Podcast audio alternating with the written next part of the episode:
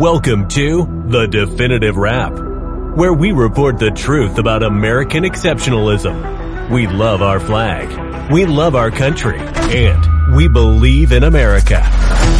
The Definitive Rap, where we respect people of faith, the men and women in blue, and our support for Israel. And now, your host, Bela Sebrow on The Definitive Rap.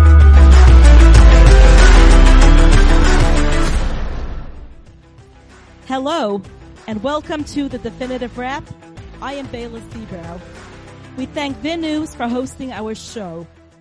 With the holiday of Purim coming up, we commemorate evil turning around to good. How apropos that today we have the pleasure of speaking with Esther Amini, who grew up in a Persian Jewish household. Esther wrote a heart-wrenching memoir titled Concealed, where the reader can see that even though one can physically escape religious persecution, emotionally, they can still be in that same place. And in essence, the past is never dead. It's not even past. It becomes a part of you.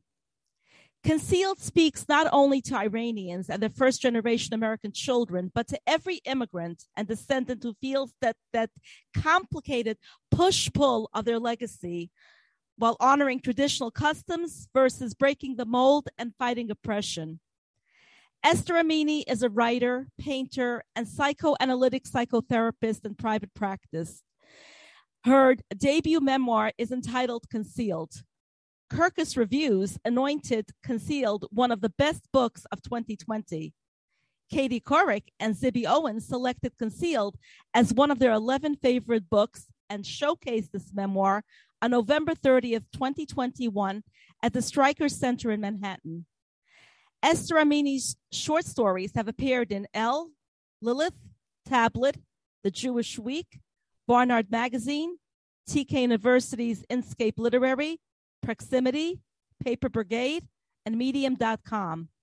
Her essays can also be found in Zibby Owens' anthology, Moms Don't Have To, as well as in Zibby's most recently published anthology, Moms Don't Have Time to Have Kids. Esther Amini was named one of Aspen Words' best emerging memoirists and awarded its Emerging Writer Fellowship in 2016 based on her memoir, Concealed.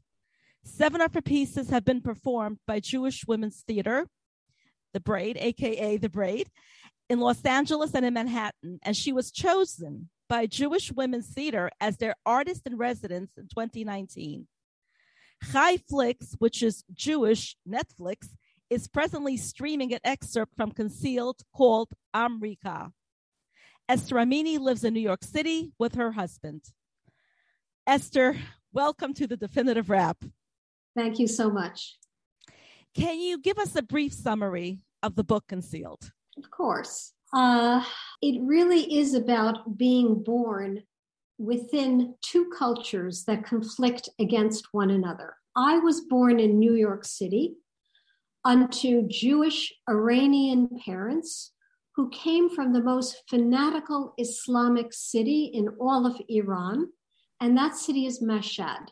Mashhad, a Shiite stronghold and a pilgrimage site with a long history of maiming and massacring infidels. Anyone who is not Muslim is called an infidel. Now, the reason this city, Mashhad, is considered the holiest city in all of Iran is because their 9th century Imam Reza is buried there, and millions come to pay homage from around the world to Imam Reza.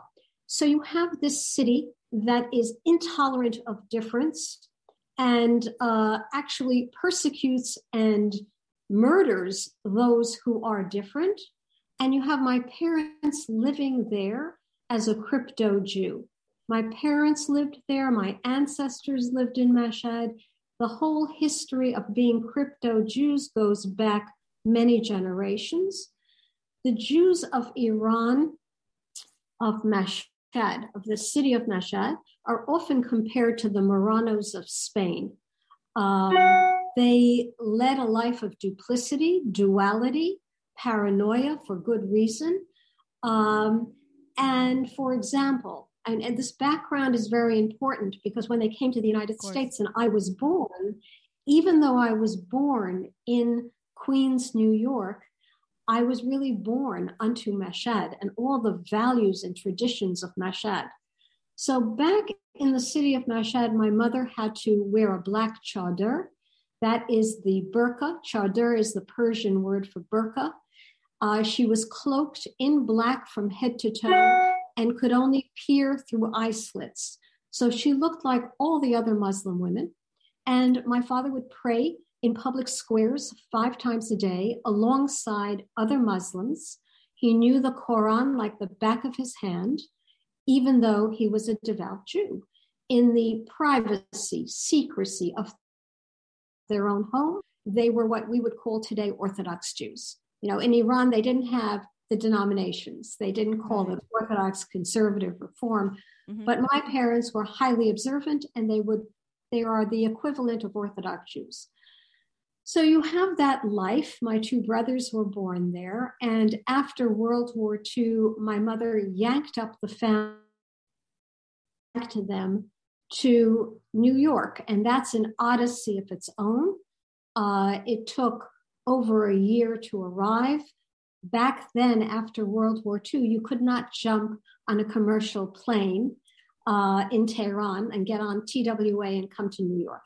You had to get out via donkey foot, get into India, and from there they were stuck in India for over a year, and then they were on an American transport ship, a marine ship, and that brought them to California. It was a saga, which I wrote about, and there's a lot of humor in the story as well. They arrive in New York, and a few years later, I am born.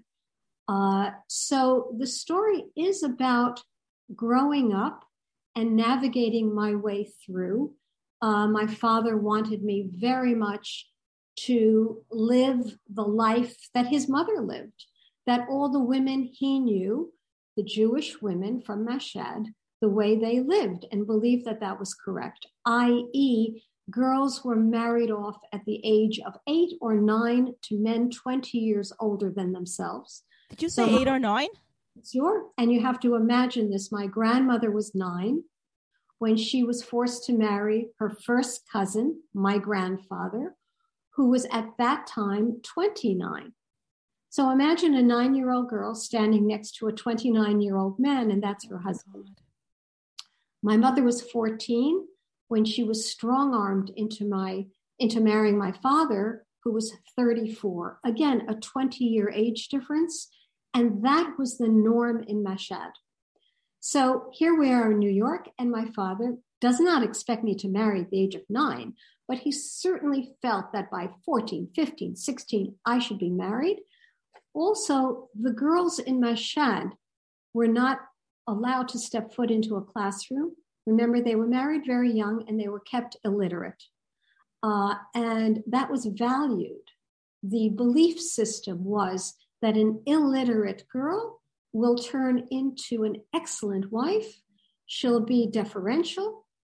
She won't have opinions of her own. She won't create conflict. Home life will be harmonious. So this was part of the formula. And so my father was very much against me learning to read and write, me attending school. And of course, he knew that in New York City, it was a law. At the age of 5, you had to enter kindergarten, school begins. He was terrified of that influence and how I had to hide books and how I had to hide my hunger for education. And so I was really torn because I had a very strong allegiance to my family, and I wanted to maintain an alliance with my parents and my relatives. And at the same time, I wanted to be true to me, and how to balance those 2 needs. The book has a lot of humor in it because when you have 2 cultures that conflict, Iran and America, and 2 parents who are diametric opposites. My father was very withdrawn, a man of silence. And my mother was uninhibited, outrageous, irreverent, rebellious.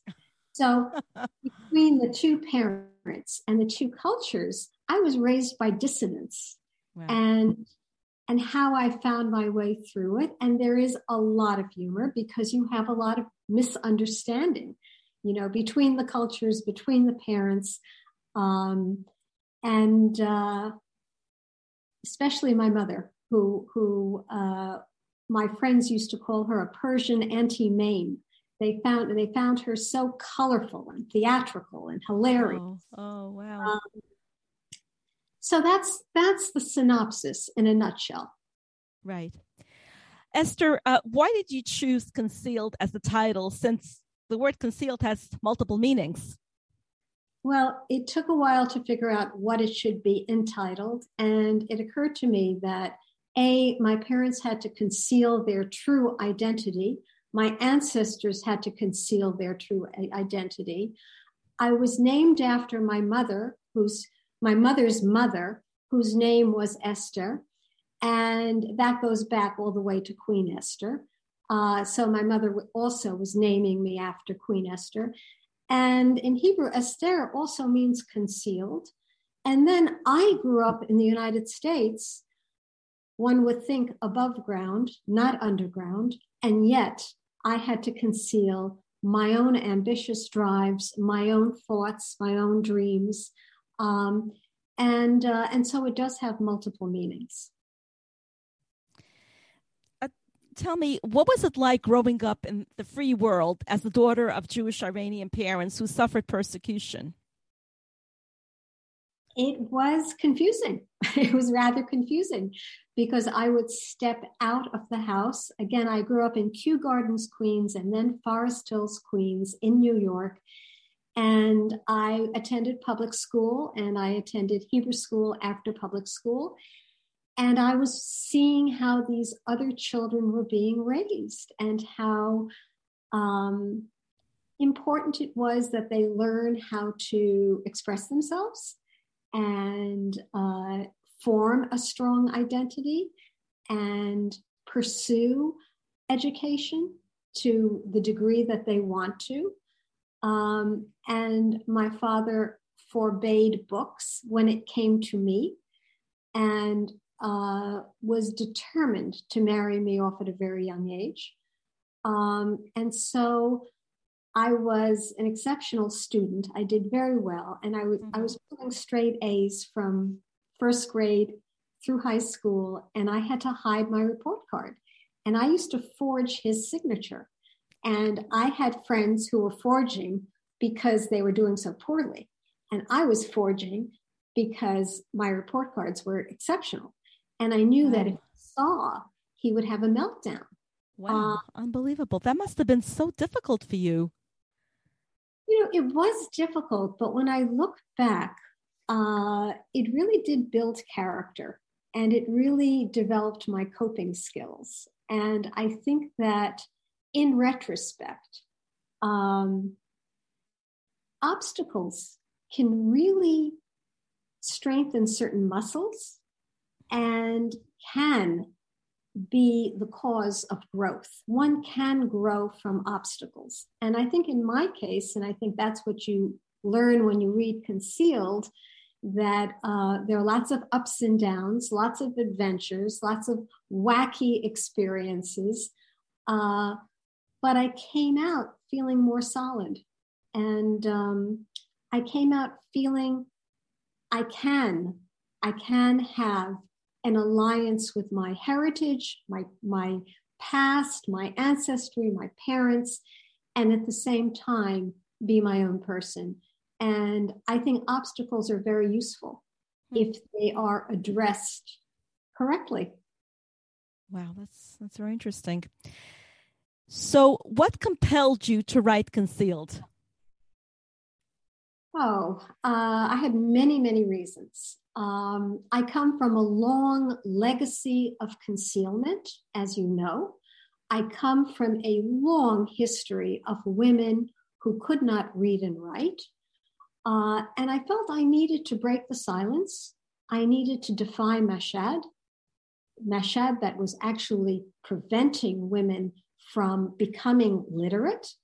I needed to give voice to those who weren't allowed to have a voice. Men did not write their personal accounts because they were afraid to. I mean, you could not sit down and write a memoir in Mashhad. Heaven forbid that manuscript be found, because you're pretending to be other than who you are. So there wasn't a history of transparency for good reason. And I felt that I had to, here I am. I went off to college. I went to graduate school. I have postgraduate degrees. I became a therapist. And I felt like it was up to me. The weight was on my shoulders to tell the story of the Mashhadi Jews, to tell my own story, personally, to make sense out of confusion, and to rescue them from obscurity. In the book, one can see that silence plays a major role in your life. Would you mind reading a short passage from your book to illustrate that point? Because I felt that it played that major role. It did. So. My father was a man of silence, and he insisted when he was home that no one talk. And of course, we did secretly, privately, but around him, it was dead silence. And this is like years and years of being raised this way. So I have a passage. Yes, please read to us. Yes. Silence took root in me, and my need for solitude grew. On my 8th birthday, my eldest brother Albert bought me an easel, palette knife, canvas boards, tubes of Grumbacher oil paint. From then on, I spent Sundays in my room with alizarin crimson, burnt umber, Indian yellow, and phthalo blue.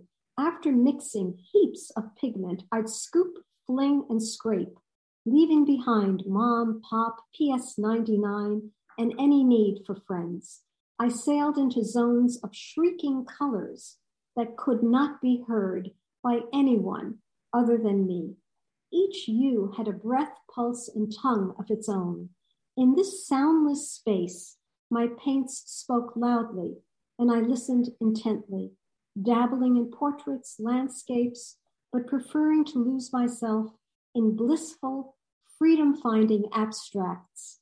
I discovered I didn't want to put the world into words, that not every sensation had a matching name, not every image or impulse can be explained.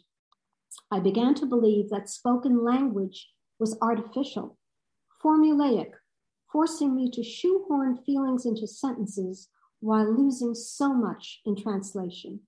I preferred the primal feel of paint that sang, cried, and killed, paint that said, I'm not rational, not civilized, not neatened up. I'm straight from the gut, muddy and messy. You can't tell me who I am. I'll tell you. Wow. I have no doubt, just from reading your book, that why Concealed received so much praise, but why do you think Concealed has received international praise and has been so well received all over?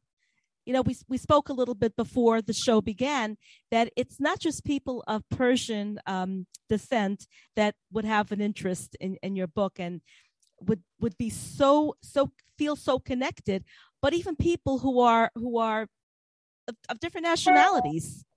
And clearly Concealed has received international praise and all over.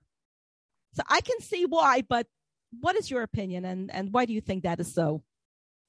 Well, firstly, I must say I was surprised. I continue to be surprised. I get emails from around the world from people who are not Iranian, not necessarily Jewish, not necessarily female, saying, I identify. And, it stuns me because I thought of my story as being very specific and kind of idiosyncratic. And yet I've discovered it has universal appeal. I mean, I have received letters from men in Idaho of totally different backgrounds saying, I read your book and I identified with you. And I'm thinking, whoa, you know, how come? And what I come up with in my own mind is that I think there is a universal appeal. A, it's an immigrant story. That feeling of being the outsider, growing up here, speaking the language, but feeling like an outsider because of your family, because of your cultural background. I think there's a basic skeletal structure to the book, which is saying what happens when you don't fit into the paradigm of one's family. I think that is a universal. Right. One can just feel different. You can have the same values and yet feel different. So what happens?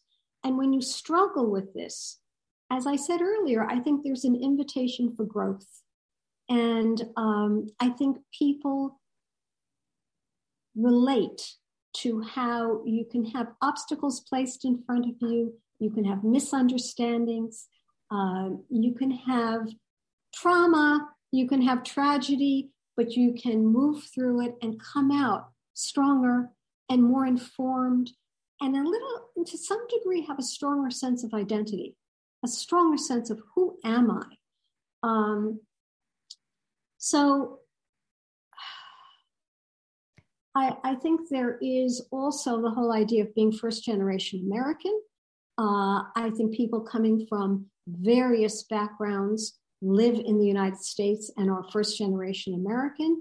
And there is that need to follow the grain in their wood and yet not want to alienate family. So I think there is that. I also think people are fascinated by Iran. Iran is always on the front page right. of newspapers. It's always on the news. Right. And then this wasn't the case when I was a child. Nobody knew what Iran was. They want to know where it is. Today, you say Iran, they nod, they understand. And then to learn that for generations, there was a community of crypto Jews living in Mashhad, of all places. The most fanatical, the most intolerant city. And how did they persist? How did they pass Judaism on? Right. How come they didn't die out? How come they weren't wiped out? Yeah. How come they held on even more tightly? And I think there's that factor as well. I think there are many themes to the book, and it speaks to many different kinds of people. Wow. So what is going on in Mashhad today as opposed to during your parents' days? Well, you know, someone contacted me. She is a journalist who lives in Vienna. Recently, she went to the city of Mashhad because she's writing about the Jews of Mashhad. I have never been to Iran. And so I was reading her report, and she said to me, there is, as far as she knows, there are no Jews living in Mashhad right now. I'm not an authority, but I can just repeat what she told me. There are Jews in Tehran. There are Jews in Shiraz, in Isfahan, in other cities. But because of the nature of that city, Mashhad, it's impossible to live there openly as a Jew. And so, and, you know, it just become more fanatical, much more fanatical than when my parents lived there. Now that the Shah is not in power, this is now post-Khomeini revolution. Jews, from what I understand, are not living in that city. And I also think I need to make a distinction. You may run into people from Iran and they'll tell you, oh, no, that's not my story. It's not their story if they came from Tehran. Tehran was Paris in the mid-20th century when my parents lived in Iran. Tehran was cosmopolitan. Affluent families were sending their Jewish daughters to Switzerland, to boarding schools in Switzerland, and then from there to the Sorbonne in Paris to be further educated at the very same time as the Jews in Mashhad were kept out of classrooms and kept illiterate, the girls in Mashhad, right. Not the boys. And so it's a very different culture. So you need to always ask, what city did you come from if you meet an Iranian? Because the Jews of Tehran have a totally different story than the Jews from Mashhad. So in your practice, do you deal with similar situations of people who have experienced trauma from their background? What is your psychotherapy practice mainly focus on? Well, I wouldn't say it has a main focus. I would say I've been doing this for over 40 years. I've been in private practice and also have taught for a psychoanalytic institute for many, many years. And I work with the wide range. I work with people who are depressed, who are anxious, who experience loss, who are having difficulties with their children, young children, adult children. I do marital therapy. And I also work with senior citizens who are struggling with that stage of life, be it the end and feeling they need to consolidate and have a strong sense of what their life was about, or if they're going through loss and depression. So it's a wide gamut. What was your first language? My first language was silence. I wrote about it. I didn't start talking. And nothing was wrong with me anatomically, although my mother thought something might be. She was rushing me from one doctor to another. She told me, and I have a foggy recollection of it too. But there was so much chaos and confusion in the home that I think I was afraid to talk. My parents spoke in Farsi in the home. Okay. My brothers, who are older than I am, would speak in English. They learned English very quickly. And so both languages were there. I think when I did finally come out of my shell, I would speak in English. My mother would speak to me in Farsi and I would answer her in English. But I live in both worlds. Wow. Fascinating. This is unbelievable. So I want everyone to read your book. Everyone must read your book. So how can people get a hold of your book? Sure. It's called Concealed. As you know, it's written by Esther Amini. And you go on to Amazon and it's there. You can just click it. I'm also online. Barnes & Noble carries it as well. And if you need to reach me, I have a website. It's called Esther Amini, one word, estherAmini.com. And there's a tab up on top for contact. You could always send me an email and I'd be happy to hear from you and I will quickly respond. We are out of time. Thank you, Esther, for this thought-provoking experience that you have shared with us. I am so grateful, and as I know, our audience is as well. Thank you to VIN News and to our audience for tuning in, and happy Purim, everyone. Bye-bye. Bye-bye. Thanks for listening to The Definitive Rap with your host, Bela Sebrow. Be sure to tell your family and friends they also can catch The Definitive Rap on Apple Music, Spotify, Google Play, and your favorite streaming service. See you next time on The Definitive Rap.